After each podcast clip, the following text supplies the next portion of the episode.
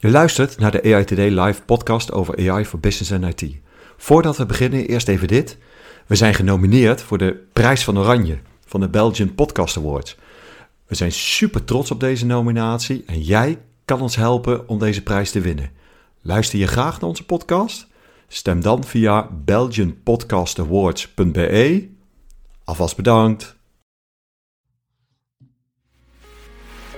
Hoi, leuk dat je weer luistert naar een nieuwe aflevering van de AI Today Live. Vandaag eh, deel 2 met onze gast Colja Verhagen. Mijn naam is eh, Joop Snijder, CTO bij Agency. Mijn naam Niels Kleed, Chapter Lead Data AI bij Infosport.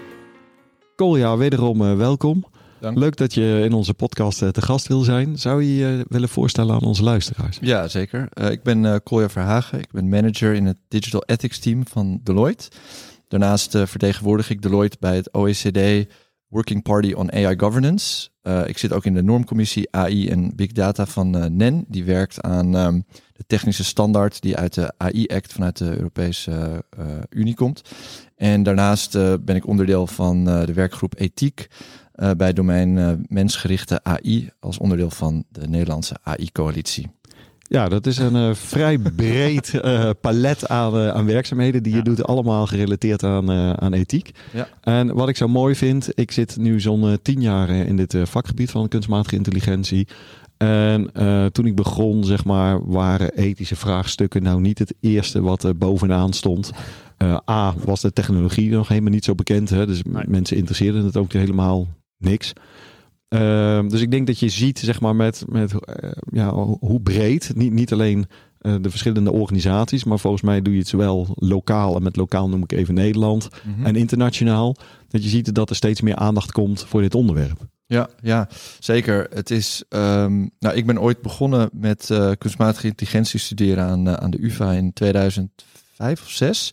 En um, toen was er nog niet, was het ook ethiek niet echt een vast onderdeel uh, van, um, van de opleiding. Uh, maar ik vond het zo wel zo interessant, die maatschappelijke aspecten daarvan, dat ik daarom ben um, door gaan studeren op um, politicologie. Uh, om daar juist wat meer in te gaan duiken van wat is die impact nou? En ja, in de tussentijd tot een jaar of 2000, 2018. Uh, toen zag je eigenlijk uh, met de Asilomar-principes, die als eerste werden gepubliceerd, en daarna kwamen Google en OECD en Microsoft met hun ethische principes, dat toen eigenlijk pas uh, het besef kwam van, goh, de technologie gaat zo hard dat de wet eigenlijk niet meer een goede hoe zeg je dat, guidance biedt om negatieve externalities te, te voorkomen. Dus we moeten verder gaan dan de wet. En hoe doen we dat? Hoe gaan we verder dan de wet? En wat betekent dat? Uh, hoe kunnen we dat op een gestructureerde manier, uh, manier doen? Um, want ja, ethiek, voor heel veel mensen is het nog steeds fluff. Ja? Uh, meningen, jouw ethiek is niet mijn ethiek. -hmm. en dat soort um, misvattingen leiden ertoe dat het, dat het te weinig nog echt hard wordt geoperationaliseerd in, in bedrijven. Maar zie je wel steeds meer gebeuren. Uh, ook wel onder leiding van grote bedrijven zoals Microsoft, die daar echt al heel, heel ver in zijn. Ja, absoluut. Hey, en uh, je haalde de NEN aan. Ja. Wat, uh, wat doe je daarvoor? Nou, want, want, dat, want dat gaat denk ik heel erg over hoe je uiteindelijk de, de ethiek gaat implementeren, toch? Ja, nou, dat is, het is een, een, hele goede vraag. want um, de NEN is bezig met de technische standaard die vanuit Sensenelec, dat is het Europese uh, Standaardisatieinstituut, uh, gecreëerd gaat worden. Waarmee bedrijven hun uh, compliance met de nieuwe AI-act die eraan gaat komen, kunnen aantonen. En daar is dan een soort ja, conformity assessment. Daar gaat ervan uit dat, of presumed conformity, dat als je je aan die standaard houdt, dat je dan ook check bent met, met de AI-act. Um, het lastige is alleen dat er een soort van spanning is uh, tussen een technisch standaard, wat gewoon een, een harde eis is, en ethiek, die ja. veranderlijk is ja. en niet eigenlijk hard gecodeerd kan worden. Dus uh, er leeft een... Je kan er geen checklist van maken. Precies. Ja. Dus er leeft eigenlijk een, een grote uitdaging nu, uh, waar, ze, waar er binnen Sensenelec, maar ook, ook binnen NEN veel over gesproken wordt. Namelijk, hoe kan je ethiek op een technische manier operationaliseren? Meer, uh, nog wat specifieker gezegd, eh, hoe kom je tot de eh, objective function of de goal function waarop je een AI-systeem op optimaliseert, Mhm. die in lijn is met bepaalde ethische waarden. Ja. En wat voor proces is daarvoor nodig? En dat proces kan je wel standaardiseren. Dus als je daar tot een bepaald, ja, een mooi proces komt waarmee je ethiek in, beïnvloedt wat de uiteindelijke goal function is waarmee het, waarop je het systeem optimaliseert, is het misschien wel mogelijk. Maar hoe doe je dat? dat ja. Ja, even voor mezelf of ik, het- of ik het goed begrijp hoor. Dus, dus door het proces wel eh, te standaardiseren en te toetsen of dat proces dan gevolgd wordt, weet je in ieder geval dat er over nagedacht is en dat er eh, de ethiek onderdeel is geweest van het beslissingsproces. Maar het zegt nog niks over ja, de ethische waarden van de ene organisatie zijn heel anders dan de ethische organisatie van een andere organisatie. Eh, wat het effect is op de oplossing. Klopt. Dus Maar er je- zijn, ja. eh, nee, dat, dat, dat klopt. Maar binnen de AI-act zijn er ook eh, ethische waardes. Ja. Eh, dus daar, daar, dat, die zijn dan in, in die gevallen de leidraad. Ah, Oké. Ehm, maar dat gaat dan. Kijk, ehm, wat ik wel een leuk voorbeeld wat ik vaak gebruik. ehm, eh, dat is een beetje een, soort grappig voorbeeld. Eh, dat is een, eh, eh, een eh, grote supermarkt in Nederland, die we allemaal wel kennen. Eh, die begon met ehm, een, eh, een app hadden die ontwikkeld. Eh was, een, eh, was een pilot voor een aantal eh, eh, vestigingen voor werknemers. Om een foto van zichzelf te maken. Waarmee ze de, de beste, de perfecte maat uniform zouden krijgen. Ja. En nou, dat hebben ze toen uitgerold. En eh, vanuit de gedachte, we optimaliseren dit systeem op de eh, laagste error rate en de beste match van outfit. Eh, vanuit die optimalisatiegedachte gingen ze toen vragen aan, aan werknemers om een foto van zichzelf te maken Ja. in, in een ondergoed of in hele strakke kleding. Ja, dat klopt. Eh, allemaal was dat qua eh, AVG en, en eh, cyberwetgeving was dat allemaal perfect compliant en, eh, en, eh, en juridisch helemaal check. Eh, maar toen dat in de media kwam, dat er een server was ergens waar duizenden foto's stond van, ehm, eh, van de medewerkers, ja, dat dat In een eh, ondergoed. in een ondergoed, precies. Dan nog- Ehm, ja, kregen ze daar wel wat een, een klap van in hun reputatie. Ehm, En dus- dat zijn ook die goals hè, waar je het over had, toch Precies, net? Van de- goals en de function. Ja, dus als je, je, je, je wil optimaliseren op de laagste possible error rate en dat jouw enige objective is, zeg maar, dan ga je niet andere perspectieven zien, zoals een outside in-view van ja, hoe, hoe, gaat de, hoe gaat de buitenwereld dit eigenlijk zien? Ja. En, Eh, en hoe, hoe, als we het heel concreet maken, hè, op, op Ja. dit, dit voorbeeld. Hoe zou dan zeg maar zo'n proces, zo direct gedefinieerd door de NEN, zeg maar hier verandering op hebben uitgevoerd? Dus stel, stel dit bedrijf had het wel toegepast. Waar in het proces waren ze erachter gekomen van ja, misschien moeten we dit niet doen of anders doen of, Ja. of wel doen, maar eh, we kiezen ervoor. Eh, nou ja, hoe dat uiteindelijk echt technisch eruit komt te zien, dat kan op verschillende manieren. Maar het eh, faciliteren van bijvoorbeeld een, een, een impact assessment, waarin je een ethical impact assessment, waarin je juist allemaal van die verschillende perspectieven meeneemt in de ontwikkeling van je, van je product, eh, dan krijg je zicht op dat soort dingen. Ja. Ehm, een, een voorbeeld wat ik ook in dat artikel noem, wat ik voor het OECD heb geschreven, is ehm, de toeslagenaffaire die heel vaak wordt genoemd. Wat er zijn heel veel aspecten van de toeslagenaffaire, maar, affaire, maar één, één belangrijk onderdeel is dat het, ehm, het systeem, het, het bredere systeem, dus niet alleen maar het, het AI-model, maar het hele systeem van fraude-signalering, eigenlijk puur en alleen is geoptimaliseerd op fraudedetectie en fraude tegengaan. En eh, daar werd enorm veel eh, op gepusht. En heel veel ook mensen werden echt aangejaagd en, en eh, geapplaudiseerd om meer die fraudedetectie, om dat eh, echt ja, in de voorgrond te laten te, te houden. Ja. Eh, maar als daar in de tussentijd wat meer was gekeken naar zaken zoals eerlijkheid en discriminatie, en die mee waren genomen in de ontwikkeling van het hele systeem, dan was de kans dat dit, de, de, de keerzijde ervan, eerder op de radar kwam, zouden, was, was veel groter geweest. Dus tijdens design, als ik hem even voor mezelf Ja. vertaal naar het proces. eh, en dan zou je in de designfase zou je dat soort vragen gaan stellen. En eh, de Ja. andere perspectieven daarin meenemen. En niet alleen optimaliseren op het een, maar wat als we optimaliseren op andere zaken? Of Precies. hebben we daarover nagedacht om dat mee te nemen? Ja, en dan inderdaad vooraf, maar ook achteraf. Eh, want er zijn genoeg voorbeelden van ehm, eh, bepaalde toepassingen die in het begin een heel goed idee leken. Ja. Maar gaandeweg, omdat gewoon aanpassingen, zo gaat het in de ontwikkeling van een product, dan eh, verschuift de focus. En dan kom je uiteindelijk op met een heel ander product dan in eerste instantie in de pilotfase is bedacht. Dus eh, Ja. ja. Of het gebruik van het product is anders dan dat Precies. intentie is. Hè? Hamer bijvoorbeeld. eh, Ja. Dat, ja. Ja. Interessant. Ja, wat, wat we nog wel vaak zien is dat vaak nog, daar hebben we het er heel vaak over in eerdere podcast dat het vaak nog een technische oplossing is, omdat het technisch nou eenmaal mogelijk is dat we die oplossing maken, waardoor we ook vaak dit soort vraagstukken niet tackelen. Hoe kunnen we dat in zo'n proces voorkomen? Dat het niet een technisch feestje is, wat het in het begin soms vaak wel is, omdat ja, de techniek maakt het nou eenmaal mogelijk. Ja, nou wat ik veel zie is dat eh, de. eh, dat is een, een, een beetje een algemene uitdaging op dit moment. Dat ehm, vanuit beleidsmakers, vanuit ehm, juristen, wordt de verantwoordelijkheid om ehm, ethiek in, in brede zin eh, in de ontwikkeling van een, eh, eh, van een technisch van een, van een model, van een, een technische oplossing.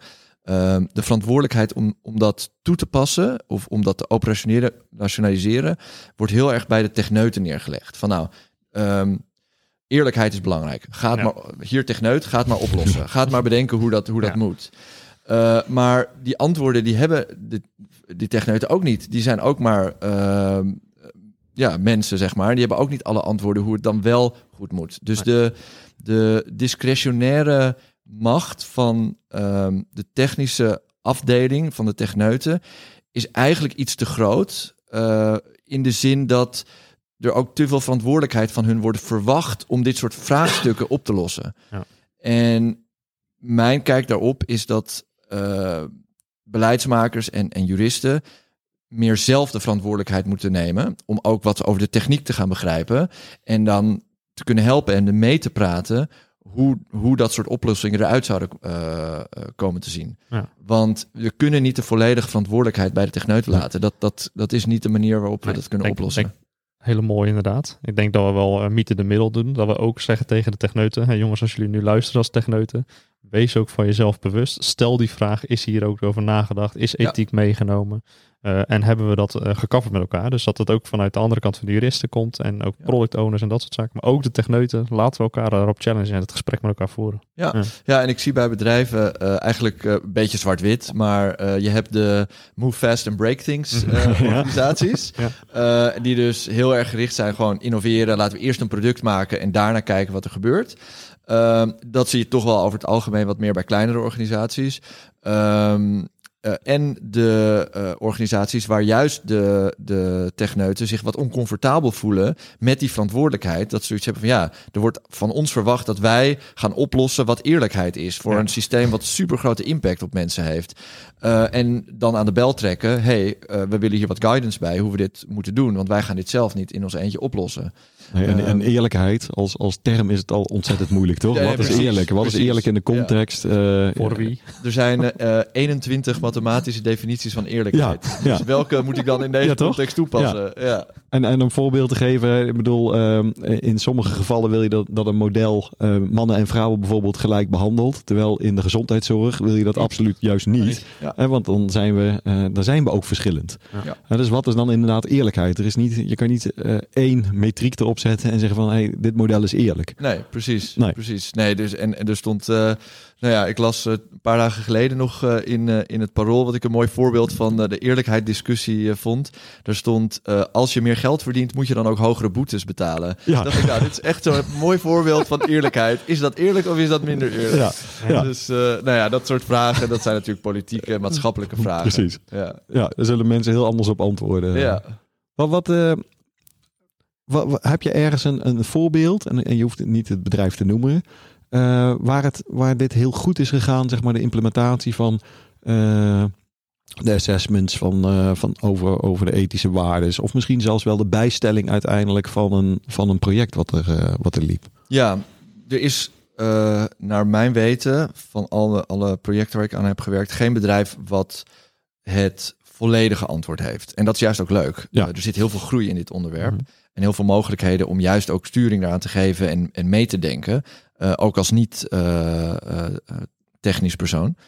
Ehm, maar ik heb wel een bedrijf, een, ehm, groot bedrijf uit Zweden. En die zijn er wel echt heel erg ver mee. Ja. En die zijn ook wel echt op het punt dat ze ehm, ja, goede, goede principes hebben, definities, eh, operationalisering rondom impact, eh, impact assessments, een, een, ethische, een ethische comité die nadenkt over verschillende algoritmes en de ontwikkeling ervan en de manier waarop data wordt gebruikt en al die aspecten erin meeneemt. Ehm, dus, ehm, dus ja, nee, dat, eh, die zijn er zeker, die, Ja. dat soort bedrijven. Ja, dat is fijn om te horen. Want, Ja. eh, Ja. eh, Die hebben we ook wel nodig, ja. nou ja, omdat we vaak over, weet je, als je over dit soort onderwerpen praat, halen we natuurlijk heel snel de schandalen aan. Eh, en dan vergeten we misschien soms, weet je, waar het ook goed gaat en, eh, en hoe je het Ja. goed doet. Maar het zijn echt de bedrijven die echt eh, achter hun waarden staan. Ja. Eh, dus en, en dat, eh, ja, toch wel de meest, ja, de meeste bedrijven die oprecht eh, en ook wel naar buiten treden met een boodschap. Wij vinden onze, onze werknemers belangrijk. Wij staan achter onze waarden. We winnen, vinden sustainability belangrijk als voorbeeld. En daar al jarenlang ook een track record op hebben dat ze er iets mee doen. Ja. Bij dat soort bedrijven zie je toch wel vaak dat er iemand binnen een organisatie is geweest die aan de bel heeft getrokken en die heeft gezegd: wij moeten hier met dat digitale aspect ook iets doen. Ja. Eh, om het in lijn te brengen met onze waarden. En wat ik me dan afvraag is, wat voor disciplines zitten dan om tafel? Iemand heeft aan zo'n bel getrokken. Eh, welke disciplines kom je dan in de praktijk vaak tegen die hier met elkaar over in gesprek gaan? Het is heel multidisciplinair. Ehm, en eh, echt eh, door de hele organisatie. Je hebt, zeker als je, hebt, als je het hebt over ehm, eh, ethische comité's of dat soort ehm, discussiegroepen, zeg maar. Mhm. Dan zie je dat het vaak een mix is van intern en extern. Dus een, een project manager of project owner, eh, een, een technisch persoon, iemand vanuit de legal hoek, eh, een eh, academicus, een professor van, van TU Delft of zo. Mhm. Ehm, eh, ja, echt een mix, echt Ja. multidisciplinair. Want dat is de manier om, om ook juist die verschillende perspectieven Ja. wederom mee te krijgen in, in de uiteindelijke beslissing. Nou, mooi om te horen. En ja, misschien wel goed ja. om, om te noemen wat dus waar dus vaak bij dat soort ehm, bij dat soort implementaties van eh, ethische comité's, ehm, waar het vaak wringt, is wat wordt er gedaan met de adviezen. Dus dan komen er tien mensen, of Ja. misschien zijn het er maar vijf, bij elkaar en zeggen: Nou, dit model eh, kan wel, maar onder deze deze voorwaarden. Eh, wat gebeurt er dan vervolgens daarmee? Nou, dan moet er dus iemand binnen een organisatie zijn die het mandaat heeft om daadwerkelijk die adviezen te gaan doorvoeren. Of in ieder geval ook te zeggen, nou, deze, dit advies wel, dit advies niet. Ja. Op basis waarvan gebeurt die beoordeling.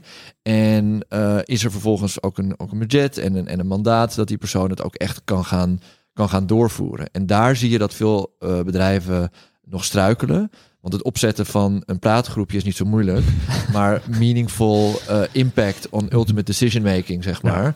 Dat is wel lastig. Ja. Want er gaan grote belangen in, in om. Ja, vooral omdat het ook een enorme impact kan hebben op de organisatie en op de ja, op Ja. wie het van toepassing is. Dat het ook eh, grote belang is die meespelen inderdaad. Ja, precies. En Ja. als je consistent als organisatie ehm, niet die adviezen opvolgt, ja, waarvoor, heb, waarvoor heb je dan zo'n eh, zo'n praatgroepje? Ja.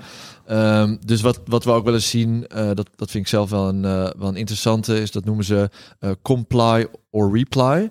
Dus dat je als, stel je, er komt een advies vanuit een ethisch comité en dat wordt dan bij uh, Techneut, bij een product owner neergelegd Mhm. dan eh, moet hij of zij of comply, dus of met die, die adviezen opvolgen, of eh, reply, dus een antwoord geven waarom die niet worden opgevolgd. Nou, zo ja. En op die manier, wat je daarmee bewerkstelligt, is dat er toch een soort van meer ethisch bewustzijn in de organisatie komt. Ja. En, een, en een begrip over waar het dan schuurt. En wat je dan krijgt, dan krijg je ook wel een beetje een soort van die culturele verandering die je wil. Eh, we noemen dat wel eens eh, training the ethics muscle.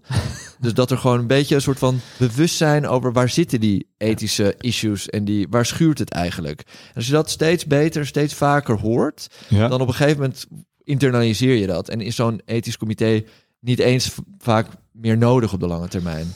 Ja, ja wel een mooie aanpak. Comply or reply. Ja. Het zorgt voor eigenlijk een soort van verplichte feedback loop. Ja. eh, op de keuzes die je maakt om de discussie gaande te houden. Niet te één keer een advies te krijgen en dan zeggen we ja prima, we gaan weer verder. Ja. Precies, of, of, of uh, zo'n ethisch comité zo machtig maken Ja. dat alles wat zij beslissen uitgevoerd moet worden. Ja. Nou ja, dan, dan valt een organisatie uit elkaar. Dat gaat ook niet. Hey, en eh, jij deed ook werk voor de NLAIC, Nederlandse eh, AI-coalitie. Ja. Daar zit je in een werkgroep, had ik dat goed begrepen? Ja, de werkgroep ethiek. Dus eh, de Nederlandse AI-coalitie heeft allemaal verschillende ehm, eh, kern, eh, ja, werkgroepen. En daar zitten een aantal kernteams onder de verschillende werkgroepen. En eh, ik ben onderdeel van kernteam ethiek van de werkgroep mensgerichte AI. Ja. Ehm, het is een redelijk eh, complexe organisatie. Heel met me. heel Ja. veel... eh, ja, Ja, het is groot geworden. Hè? ja, ja, ja, zeker. Er zijn, eh, ja, ze doen zoveel. Er zijn zoveel verschillende eh, eh, onderwerpen waar ze, waar, ze, waar ze groepjes over hebben. Ehm, maar eh, mensgerichte AI is natuurlijk een hele algemene. Die snijdt eigenlijk door alle onderwerpen heen. Ja. Mhm. En ehm, daar zit ik eh, in, eh, in werkgroep ethiek. Met Jeroen van der Hoven van TU Delft en eh, Sophie Kuit van, eh, van IBM. En eh, de voorzitter van ehm voorzitster eh, van de werkgroep Mensgerichte AI is uh, Irwette Tempelman van VNO-NCW. En eh, gezamenlijk ehm, eh, denken we na over de positie, wat we, ja, wat wij denken dat, wat we zien ook bij de deelnemers van het NALIC, waar ze behoefte aan hebben, va- vaak grote organisaties, op het gebied van ethiek de organisatie inbrengen. En daar proberen we wat, eh, wat sturing aan te geven. En eh, binnenkort ehm, eh, komt er ook een, daar wat, een nieuwe visie, visiedocument op. hoe wij denken dat organisaties in Nederland ethiek moeten, ja, hoe zeg je dat, operationaliseren, implementeren en Ja. de organisatie in kunnen brengen. Interessant. En maar hoe verhoudt zich dat dan zo direct tot eh, de dingen die je bezig bent met een NEN? Ja, misschien is dat... eh, Nou, Nen- is, Nen is eh, echt gericht op die technische standaard van de AI-act. Dus Oh, zo, ja. daar, da- daar is ethiek is daar een onderwerp, maar dat is veel en veel groter. Dat gaat echt over zoveel onderwerpen. ehm, dat, dat technische standaard van de AI-act en alle onderdelen van de AI-act en ho- hoe... da- daar gaat ook mijn, mijn kennis en de technische kennis vaak eh, ehm, te boven. Want Ja. eh, dat zijn echt hele grote complexe problemen. ja, Ehm, maar dat is wel super interessant om mee te maken en te horen wat er allemaal gebeurt. ja. Eh, dus dus dus daar, daar probeer ik een heel klein stukje aan bij te dragen. Ehm, maar ja, dat, dat, is, dat, is, dat is heel groot en, en gaat over heel veel. ja, en die NLAIC, die komt dan zo direct met... met Ja, dat, is dan veel praktischer dan. Nou, en nee, dat is eigenlijk wat meer. Ja, eh, dat is een beetje hoe je het bekijkt. Het is eigenlijk over het algemeen wat meer hoog over. Dus dat is juist wat meer sturing te geven over wat is belangrijk. Waar moet je Oh, als zo, ja. organisatie aan denken? Ja, Eh, en eh, waarom is ethiek belangrijk rondom AI binnen de organisatie? Wat kan je daar mee doen? Wat kan je ervoor doen om daar stappen in te nemen? Ah. Om een beetje te prikkelen voor de organisaties die, die er nog niet zoveel van weten of die eh, zich afvragen: goh, hoe verder? Dus een beetje guidance, richtlijnen. Ja. En niet zozeer een standaard, Visie. maar echt eh, visie, gewoon een visie. guidance, richtlijnen. Waar moet je aan denken? Dit niet vergeten. Ja, precies. Ja. En NEN is dus echt een technisch werk aan een technisch standaard. Hoe ben je straks compliant met de Ja. AI-act als Ja. die er komt? Eh, en dat, dat is ja, dat is Echt gewoon verschil. Ja. ja, echt gewoon verschil. Ja. leuk. Ja, eh, wij hebben- een primeur. Ja, eh, we hebben een primeur. Eh, Eh, we hebben een, eh, een, eh, nieuwe co-host eh, hebben wij. Dus jij, jij bent de, de eerste die daar eh, ja, die met haar kennis mag maken. Want het is een, het is een haar, ja. Aisha. Eh, en eh, nou ja, ik eh, laat haar zelf eventjes eh, introduceren. Fijn dat je bij ons bent. Mijn naam is Aisha. De AI van deze podcast zou je het goed vinden als ik je een vraag stel? ja, zeker weten. Wanneer heb je voor het laatst gekozen om iets juist niet met AI uit te voeren? Ah, interessant. Ehm, nou ja, ik denk dat eh, dat voorbeeld wat ik, eh, wat ik eerder noemde over die ehm, uniformen, dat dat een perfect voorbeeld is waar van eh techno-solutionism. Ehm, er wordt een, een oplossing bedacht voor iets wat op een hele analoge manier ook prima opgelost kan worden. Dus ja, wij, hebben, wij werken natuurlijk met klanten die allemaal juist technische oplossingen willen, willen bedenken. En Deloitte werkt over het algemeen met hele grote ehm, concerns, de overheid of, hele grote multinationals. Ehm, maar ook, ook als zij komen met eh, bepaalde tools of solutions die ze bedenken, dan eh, stellen we toch wel altijd de vraag: kan het ook met een niet-AI-oplossing of met een technische of het, uh, analoog technische oplossing? Of een proces. Of ja, iets, een proces. Ja, precies. Iets ja. in die hoedanigheid, ja. Ja. Mooi. Dat was een indrukwekkend antwoord, dankjewel. Zo dan. Graag gedaan. Ja, maar dit is denk ik ook wel een mooie dat je zegt van ehm, eh, laten we beginnen met na te denken, kunnen we het, moeten we het met AI oplossen? Hè, Dat, dat is denk ik sowieso een eerste vraag, niet alleen... eh, Ah, Ja, ja, ik zeg wil, ik wil nog wel Ja? Misschien moeten we niet komen met eerst de oplossing. Moeten we eerst het probleem helder hebben en Ja. niet met de oplossing beginnen. Vaak is het al, we hebben een oplossing voor een probleem, maar het probleem is nog niet helder. ja, Terwijl er zijn misschien nog tien oplossingen als we het probleem helder hebben. Ja. zeker. Ja. Maar, maar dat, eh, wat jij net zegt, hè, dat, dat techno... Technoism, ja. Dat, dat- daar wordt natuurlijk heel snel naar gekeken van, oh ja, maar we, we kunnen het technologisch oplossen, dus, dus we gaan het ook eh, technisch oplossen. Ja.